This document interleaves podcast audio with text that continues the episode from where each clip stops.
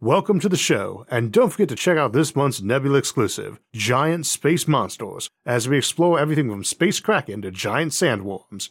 To get access and help support the show while hearing every episode early and ad-free, plus hours of bonus content, check out go.nebula.tv slash Isaac Arthur and use my code Isaac Arthur. This episode is sponsored by Audible. We often see aliens crashing on Earth in sci-fi, but what would it actually be like to be stranded on some alien and hostile planet?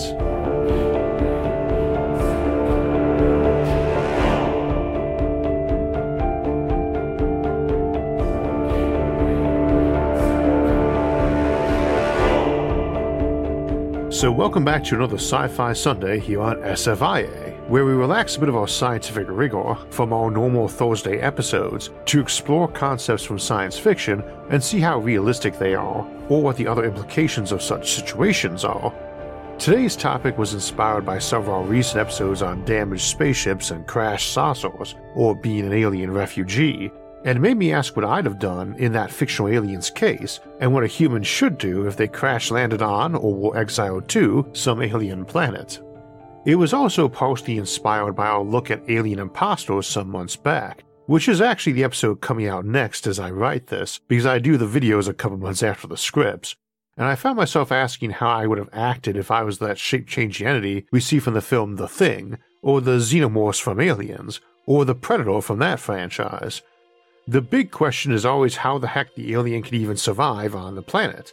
Different air, different food, no knowledge of the environment, all messed up from being on a world that differs in so many ways, from gravity, lighting, and pressure to all the plants around it, that it probably feels like it was a hallucination or a fever dream. Which it might actually be, too. An accident or crash can cause injuries, and it might be disoriented for neurological or chemical reasons, not just by the weird environment shock value. Of course, in fiction, the default answer is the creature is either from a parallel environment or is just that tough in body or mind, and maybe any plot holes in the story where it acted dumbly can be attributed to that unfamiliarity and disorientation.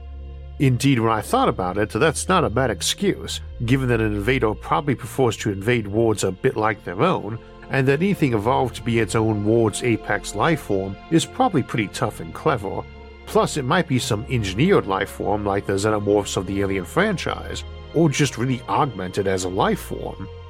We spend a lot of time on this channel talking about space colonization and about transhumanism, augmentation of the human mind and body, be it cybernetic, genetic, or various other options, and combinations thereof. However, we often don't spend as much time thinking about the combinations thereof when it comes to settling in space and being an augmented transhuman or posthuman doing it we tend to look from the basic human perspective. And when you think on it from that post human perspective, finding yourself crashed on some alien planet is not necessarily a pathway to instant doom. As I've pointed out in other episodes, if an alien ambassador shows up demanding to be taken to our leader, shooting them is not just dangerous because their civilization might want some payback. It's entirely likely that they, personally, are so amped up on mental and physical augmentation that they might be entitled to their own comic book. If you shot them, it's entirely possible their nanobot laden blood might be oozing into the ground, getting ready to replicate and build some subterranean manufactory that will burst forth 10,000 war machines a month later. Or preemptively, their ship launched some self replicators at a crater on the moon, or a few spare asteroids as it was approaching, with orders to copy the ambassador and give him an entourage of killbots. We don't really know how far things like self replicators can really go in terms of productivity and speed or durability, in terms of realism, nanobots would be like viruses, ultra fragile but fast to reproduce and numerous, and very specialized. So for today, we will assume that our person crashing might have access to some very advanced technologies, but not quite that impressive. We'll assume the person or alien question here isn't regenerating at Wolverine or Mr. Sinister levels, and the ship doesn't either and isn't made out of adamantium, even if it might be way tougher than steel. After all, if their repair capacity was that great, then the ship probably could fix itself while it was crashing, and our stranded personal alien could be a wrecked corpse impaled on their own control console after they both slammed out the front of their ship, and would still have them all put back together again in short order and ready to go once it finished sweeping up all your scattered and half incinerated remains. So if it took a few hours, assuming you fell to the ground in a remote place, you're good to go, and the same for any easily repaired damage that's basically the equivalent of a flat tire. Also, odds do favor your falling out in the middle of nowhere, because even nowadays, most of the planet is nowhere. Even ignoring how much this planet is water or ice, half the planet's population is packed into 1% of its land, and a lot of the remaining land isn't just rural but downright uninhabited, tundra desert or mountain, where it might be a mile or more to any human built anything, let alone a person who was coincidentally watching the sky when your ship meteored in. And a crashing ship would tend to look like a meteor and radar might not see it, or just see it and tack a note on that X return at Y time had Z vector, in case anyone wants to reference it against some meteorite they found. There's no joint service that investigates meteors even the US, let alone worldwide. If your ship leaves some mile wide swath of fiery ruin in its wake through a forest, yeah, you'll be getting noticed pretty quickly, and depending on the country, the welcoming party might be arriving in the form of helicopters and commandos. But even in cases like that, I'd figure you'd still have several minutes to get out and move somewhere else.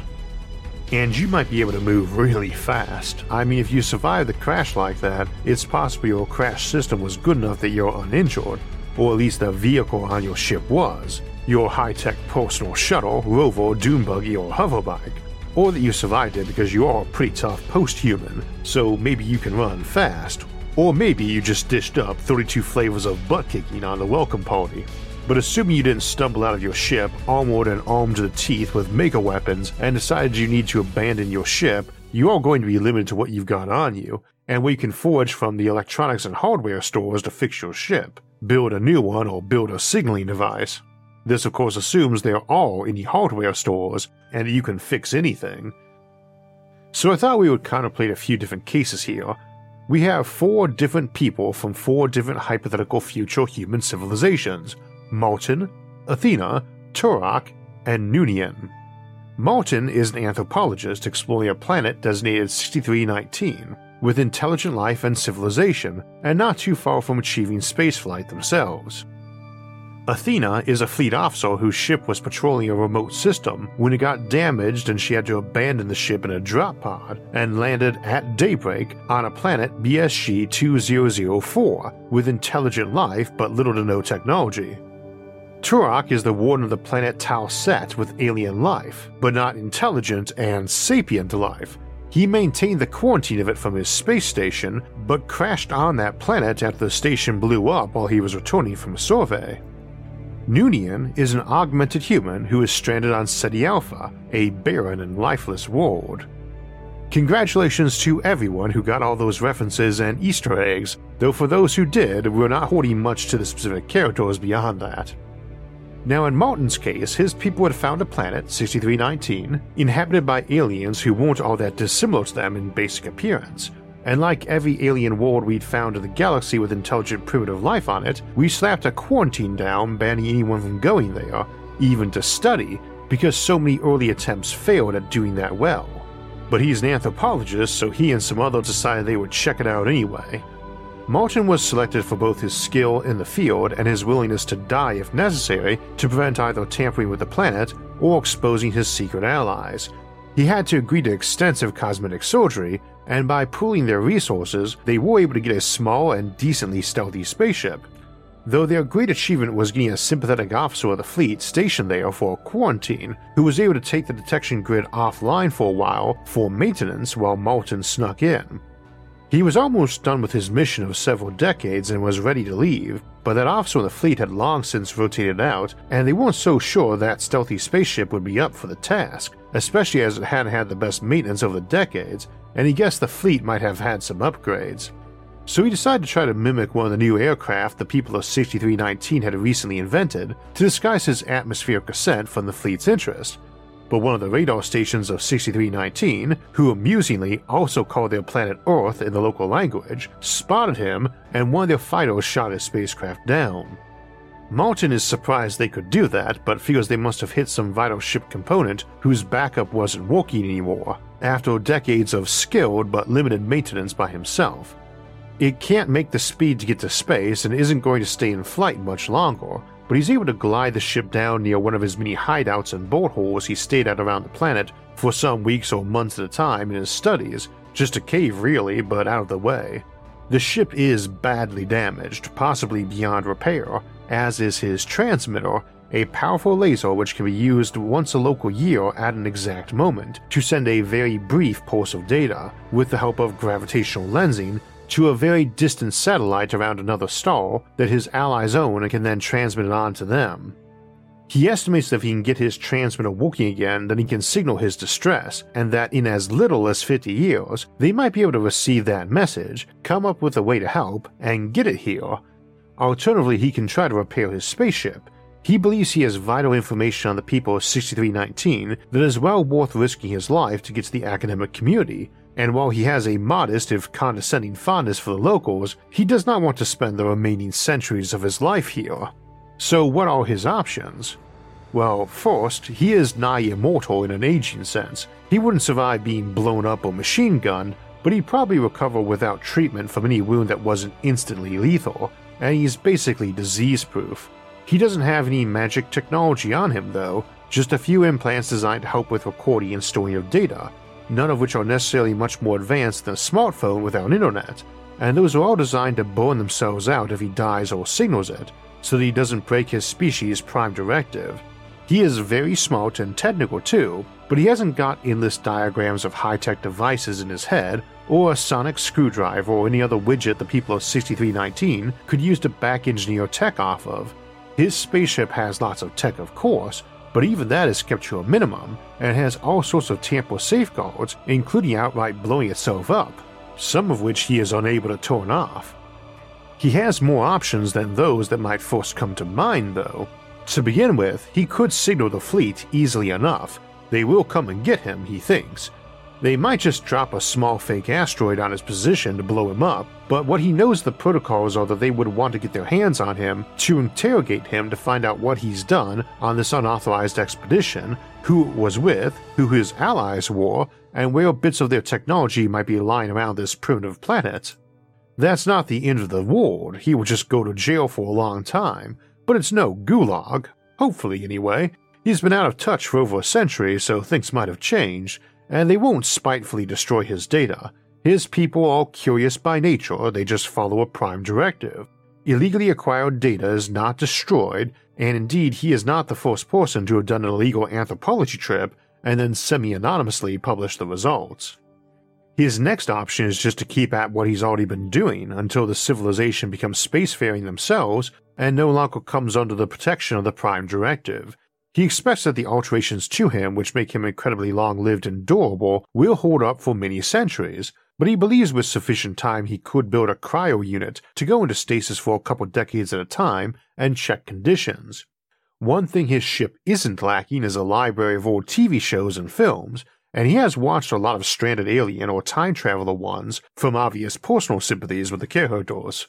So he knows of Star Trek and how often they have been back in time or around some primitive world and had to talk about abandoning the ship and living out the remainder of their lives among the people of that time, as got suggested in Star Trek First Contact, when they are back in time fighting the Borg before humanity discovers warp travel. He wonders why they didn't just tear out a few replicator units and have an agreed upon rendezvous point where they could manufacture stasis pods set for one day after they left their own time, or even cobble together simple freezer pods to hide in a camouflage cave and a beacon designed to go off on a chosen time and date to come rescue and restore them. He can try to fix his ship, he is very knowledgeable of the culture after all, and does look like one of them, he is still an alien to them, so often comes off a bit weird in manner and tone, but he could probably pass for eccentric. He knows he would need a lot of money to fix his ship. The damage and repairs are going to require too complex a supply chain, or way too expensive of custom and highly precise work, even if he limits it to bits and pieces that aren't functioning supertech, and does those parts on his own. He has a lot of ways to get rich, the most tempting being to pick a technology he knows they're going to invent sooner than later and running with that. Being a tech billionaire that's eccentric wouldn't be surprising, but would tend to draw official interest in his background, and he believes the 6319's Air Force suspects they shot down an alien craft, or an enemy nation's prototype, and might be hunting for him. A tech billionaire who keeps coming up with new tech might trip a mentor along fingering him as an alien visitor, On the other hand, the vast majority of technology isn't invented by a future billionaire. He doesn't have to introduce semiconductors or the internet. A relatively mundane widget that's very useful for flight might easily let him run a profitable factory with a connection to aerospace that would conceal a lot of his weirder and secretive buys as merely a company experimenting and trying to keep their R&D quiet. But it could be even more mundane. The most important invention of 1962 is usually considered to be the communication satellite, but the invention of the cordless electric drill the year before, in 1961, was a very big deal, and someone who also already knew what tool innovations of that sort were popular among his people of that era could rapidly dominate that market, or simply be content to be a millionaire many times over, and with no one thinking alien visitor.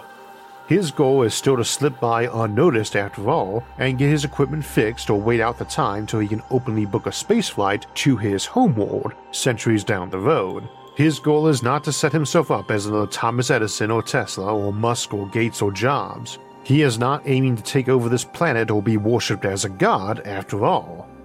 Athena, emerging from her drop pod on the planet BSG 2004, with the sun rising at her back while dozens of the primitive natives gather in awe to see this fiery egg falling from the sky, probably has some reason to wonder if that might be the easiest course of action.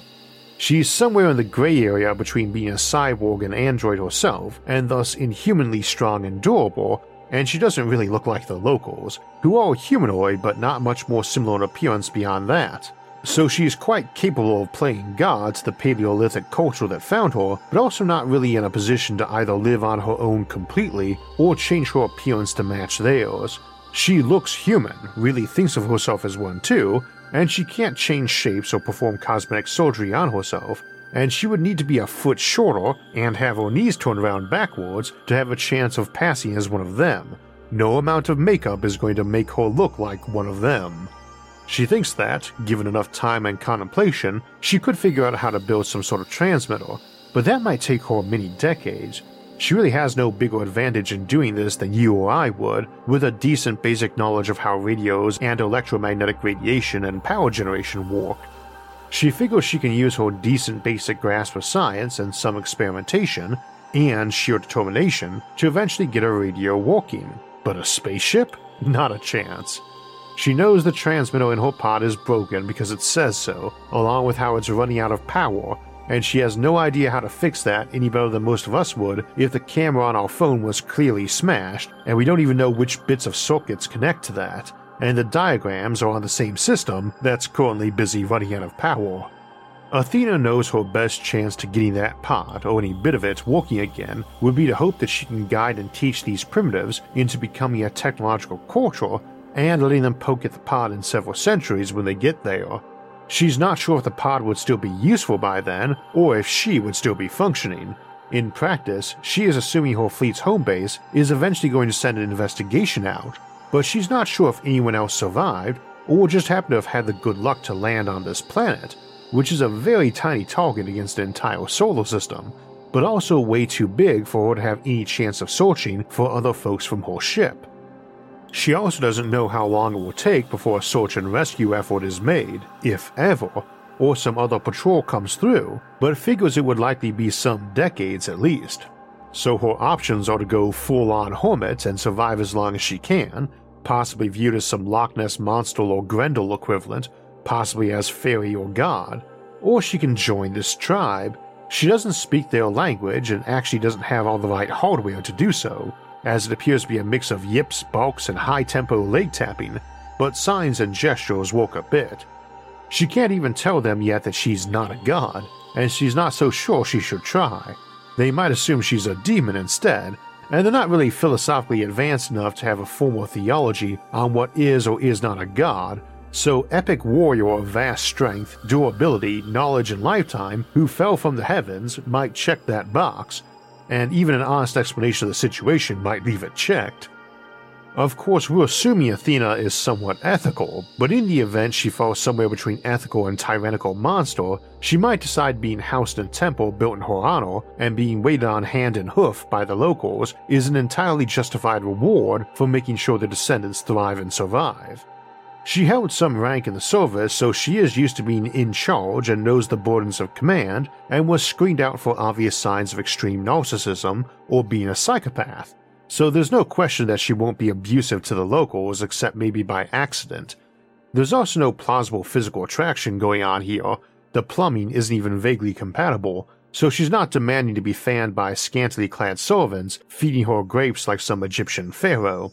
But like a pharaoh, she is in a position to soon have tens of thousands of people working on some big task like pyramid building, or a mega transmitter.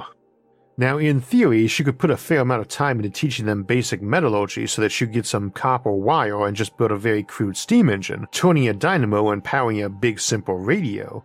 That could be put together in a relatively short time, maybe a few years tops, with a couple years spent learning the language and persuading or conquering nearby tribes. That would produce a radio signal loud and artificial enough that a search and rescue team would pick it up and investigate. We don't know how they'd respond at that point if they did spot the signal. They might embrace her and take her home, or clap her in chains for tampering with or enslaving a primitive ward, or they might celebrate her ingenuity and leave a detachment behind to claim the planet, or just nuke the surrounding region to cut out the contagion, so to speak, that region that received technological uplifting. She might be concerned something like that might happen. We also never said how her ship got damaged or what they were patrolling for. It could have been enemy ships and this ward might be left alone because it's part of some neutral zone. Or maybe the enemy is pretty vicious and she thinks her side is losing and wants to help these people get a chance to survive should the enemy win and turn their eye on smaller prey. Or maybe the radio just doesn't work Whichever, if that option passes, then Athena might realize that her own knowledge of science and technology is good, but not enough to rebuild a computerized spacefaring culture. She can tell them lots of the basics and also lots of goalposts, like knowing whether or not deuterium or helium 3 was a better path to fusion reactors, or not knowing how to build a carburetor but knowing they existed and what they were for. So, how fast can she take a Paleolithic culture to modern tech? Well, the early periods are actually the easiest. Once you get the language down, it shouldn't be that hard to take any Paleolithic culture to Neolithic or early Copper Age just by showing them copper and pottery and a few hours of discussing plants and plowing and such. Again, once you learn their language and had them explain their planet to you. There's no guarantee, for instance, that plants actually have seeds. Maybe it's all spores and rhizomes, Maybe they don't need a boost in nitrogen, phosphorus, and potassium, and those aren't the big nutrients to boost. Primitive does not mean stupid, though they are aliens, so there's no particular reason to think their brains parallel humans. They might be smarter or dumber in all things, or better or worse at certain mental tasks. But that should be a one or two generations project, and then it's really more about growing numbers and showing them what you know, and describing what you can recall. We already know plenty of Stone Age tribes from the colonial era picked up technology comfortably enough after a fairly short period of being awed by it.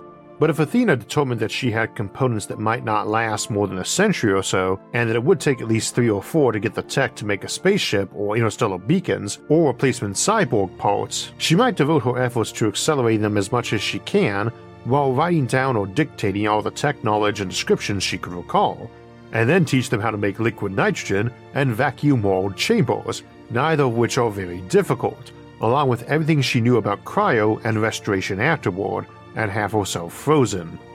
I suspect that might be easier to do as an ancient hero of the people who came from a distant star and asked for their help and gave it in return than as a fake god, as they would want you back as much as we would want back a Benjamin Franklin or Leonardo da Vinci, and all the more so if they turned out to be alien, not least because they could serve as a guide or ambassador to their people for us, but you can make an argument for going either way. Turok has no such option, as his own ship is crashing into the jungles of Tau Set, the world he serves as a guardian of and has done for a very long time. It's a truly primitive planet, nothing with a brain much bigger than a chicken's, but with some giant chicken like creatures around. This world has dinosaurs, and here at least they do have feathers, and they roam the jungles and mushroom forests trying to eat anything tasty, and Turok is about the right size. Before he was dragging himself out of his crashed ship, he and a few others had the duty of guarding this planet from potential colonization or from reckless explorers or from asteroids or other war-ending events. This ward is quarantined and he is its keeper. The system is 23,000 light years from Earth it's the year 97,022 AD, so the main wave of colonization is still way far behind, and the system is outright owned by the NPPP, which is headquartered on Earth but controls thousands of systems and defends them ruthlessly. The Native Planet Protection Pact may need 23,000 years before they even realize their station blew up and one of its few dedicated crew survived, let alone send anyone from Earth to help, or maybe hire a mercenary company close to the spot to protect the system and rescue Turok once more people settle it. Turok doesn't know if his station was attacked, maybe by poaching dinosaur hunters, or just hit by a micrometeor, or had received substandard maintenance. He just knows that when he was docking from a routine sampling trip to the surface, the station exploded, damaging his ship, which was also low on fuel. He also knows that any rescue that might be coming is either going to be those hypothetical dino hunters or else be several millennia in the making. There are only a handful of colonies within a thousand light years of here, and most of them various groups which might be called eccentric or unreliable, who had essentially spent fortunes to migrate far, far from Earth when countless Neo wars were still available. Repairing and refueling his ship wouldn't let him do anything other than maybe get back into orbit to scan the debris or for other ships, though he contemplates that he could cannibalize the various defense and recon satellites around the planet. There's a whole constellation of them up there, but without active maintenance, they probably won't survive more than a century, Ironically, his GPS is working fine, and he has plenty of access to information on his ship.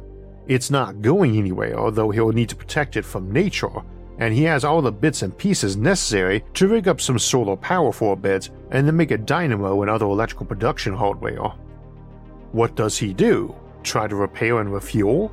If he was attacked, does he try to deal with the poachers and become Turok, Dino Hunter Hunter, or does he just cut a deal with them figuring he can't stop them, but he might be able to talk them out of particularly ecologically harmful actions and get a ride back home, or some place that can become home. Or maybe he goes the cryo and beacon route too, sleeping on ice in the savage land until rescue comes, or civilization arrives the slow way, by colony ship or by the intelligent descendants of the chicken dinos. Maybe he could even engage in selective breeding and engineering to bring about smarter dinos and an eventual saurian civilization. He still has options and a lot more than our last case. Noonien, the exiled leader of a defeated empire, a once great Khan, now abandoned or fled to the lifeless world of Ceti Alpha with only the basic tools for amigo survival. Is the world entirely lifeless or just devoid of anything abundant or complex? Or perhaps the ward held life, once his great capital, but all that's left after the bombing is deserts, trace of atmosphere full of radioactive dust, and his bunker where he and a few loyalists held out till the end, buried alive. Now, crashing on a lifeless world like Mars presumably leaves few odds for survival without rescue, but a scenario like in Andy Weir's Martian is more plausible with just a handful more technology than the character in that story had. It wouldn't be likely there would be a breathable atmosphere unless it was a case like Earth from a bit over a billion years back, before we had a real land ecology, but after life had switched from regarding oxygen as a dangerous waste product to one that could be used as part of our fuel process, then excrete carbon dioxide as a waste instead. Noonien is very augmented though. He could survive in a radioactive environment that would kill us in minutes, or in low pressure or low oxygen environments for extended times. And he's smart and tough and strong. He knows that with any decent supply of electricity, he can turn not just water or ice, but actual rock into breathable oxygen. Rock is mostly oxygen after all. He knows he can use wind turbines for power in dust storms and solar thermal in an airless or low air environment, or hydropower or any number of other options. But the big question is if there's anything to eat, either local or in his supplies, and if it can be made to last long enough to grow more, a ship or bunker might well have hydroponics, and a person stranded there as an exile probably would have that too, though prepackaged food might not have anything that was viable as a seed, possibly as a byproduct of processing packaging it, and possibly intentionally too. His ultra durable food stores given by his captors or exiles are just a bit over the amount needed for him to survive the rest of his long life. In such a case, hypothetically, even a slurry of microbes grown from a sample from your own gut bacteria or excretions, might provide sustenance. A sufficient mastery of biology and the right equipment might allow you to take DNA from food to clone up, and indeed you might be able to vat grow a clone of yourself, or many of them and more than one gender too. And the name aside, this isn't Star Trek, so there's no copy fatigue on cloning. One person could supply the gene stock for an entire planet, especially with advanced tech, but even modern tech could do, which would allow you to tweak genes to restore other hair and skin colors and other human traits. I could imagine Noonien and his fellow survivors or clones living in some cobbled together domes on a dust storm racked death ward for generations eking out an existence on what they could hydroponically grow by artificial lighting and manufacturing, or in algae vats, using power generated by wind turbines, and one day growing Ceti Alpha to be a terraformed paradise planet, home to a genetically diverse ecosystem and people. With sufficient technology, that might be possible just for one relatively normal human in an advanced spacesuit, one with limited 3D printing, nanotech, and good data capacity archives, able to keep a survivor alive who fell onto a barren asteroid by just eating up the local scenery to build solar collectors, habitation domes and drums, biology labs and hydroponics, copies of its own AI to help, and eventually growing more plants, animals, and even people. And maybe just turning that asteroid into one big space habitat or spaceship, able to take itself back to civilization. Or maybe just do a simple ship and place the person inside into hibernation, and of course, that spacesuit might actually just be someone's own internal augmentations, as opposed to something a normal modern human could wear. In any of these cases, with enough brains, technology, and sheer willpower, a person can survive and get home, using real science rather than turning coconuts into radios like in Gilligan's Island. Getting stranded on an alien world might be mostly a thing of science fiction, depending on the case, but as we saw today, survival is possible with a combination of luck, skill, tools, and determination.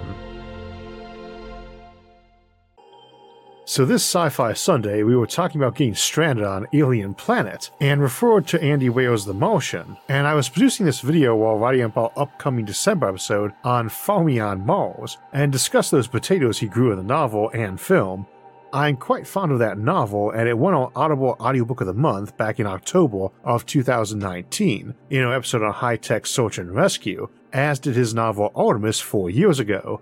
Andy Weir is rapidly becoming one of the greats of sci fi, and his newest novel, Project Hail Mary, featuring an amnesiac who is the sole survivor of a mission to Tau Ceti to save Earth, did not disappoint. And I'm very glad today to give Andy Weir's Project Hail Mary our Audible Audiobook of the Month. All of our audiobooks of the month are available on Audible, the home of storytelling, which has thousands of audiobooks and literally centuries worth of content for you to pick from, and more being added every day faster than you could listen to all of it, which is wonderful whether you're stranded on an alien planet or just stuck inside for the winter. But they don't just have audiobooks, they also have many excellent podcasts, such as Science and Futurism with Isaac Arthur, we have every single episode on YouTube, plus several audio only exclusives I've made over the years. That's just some of the great content in the Audible Plus catalog, which also has sleep and meditation tracks available, as well as guided fitness programs and Audible originals like Neil Gaiman's Sandman Act 3 and Roadkill, the newest work by my friend Dennis E. Taylor, who many of you know from his awesome Bobiverse novels, which are also available on Audible. The whole Audible Plus catalog of free books and other content comes as a bonus when you join Audible for you to stream or download to listen to anywhere and anywhen in addition to the usual one free title a month and great member discounts. Audible's incredible selection makes it truly the home of storytelling, and listening to audiobooks lets you get more books into your life. Let Audible help you discover new ways to laugh, be inspired, or be entertained. New members can try it for free for 30 days. Visit audible.com slash Isaac or text Isaac to 500 500. That's audible.com slash Isaac or text Isaac to 500 500 to try Audible free for 30 days. Audible.com slash Isaac. Incidentally, for everyone who caught all of those references, yes, I was making fun of the 2004 TV reboot of Battlestar Galactica's last episode, Daybreak, If you don't know the series, it's definitely worth a watch, even if I didn't like the ending. And if you're in a rush and don't want to sit down for nearly 100 episodes, SpaceDock did a fun 8 minute summary of the show a couple years back, and is definitely a great channel to tune into if you're looking for more discussion of realism and sci fi, or lack thereof, to tide you over to our next Sci Fi Sunday episode, which will be on Planetary Civil Wars on December 11th. We've got a lot of episodes in November still coming up, starting this Thursday with a look at the concept of living planets, including asking if Earth might be one in the Gaia Hypothesis. Then it's on to our Thanksgiving episode, Thursday, November 24th, for reasons to be optimistic about the future, followed by our monthly livestream Q&A two Sundays from now. If you want alerts when those and other episodes come out, don't forget to subscribe to the channel and hit the notifications bell. And if you enjoyed today's episode and would like to help support future episodes, please visit our website, isaacarthur.net, for ways to donate, or become a show patron over at Patreon. Those and other options, like our awesome social media forums for discussing futuristic concepts, can be found in the links in the description. Until next time, thanks for watching and have a great week.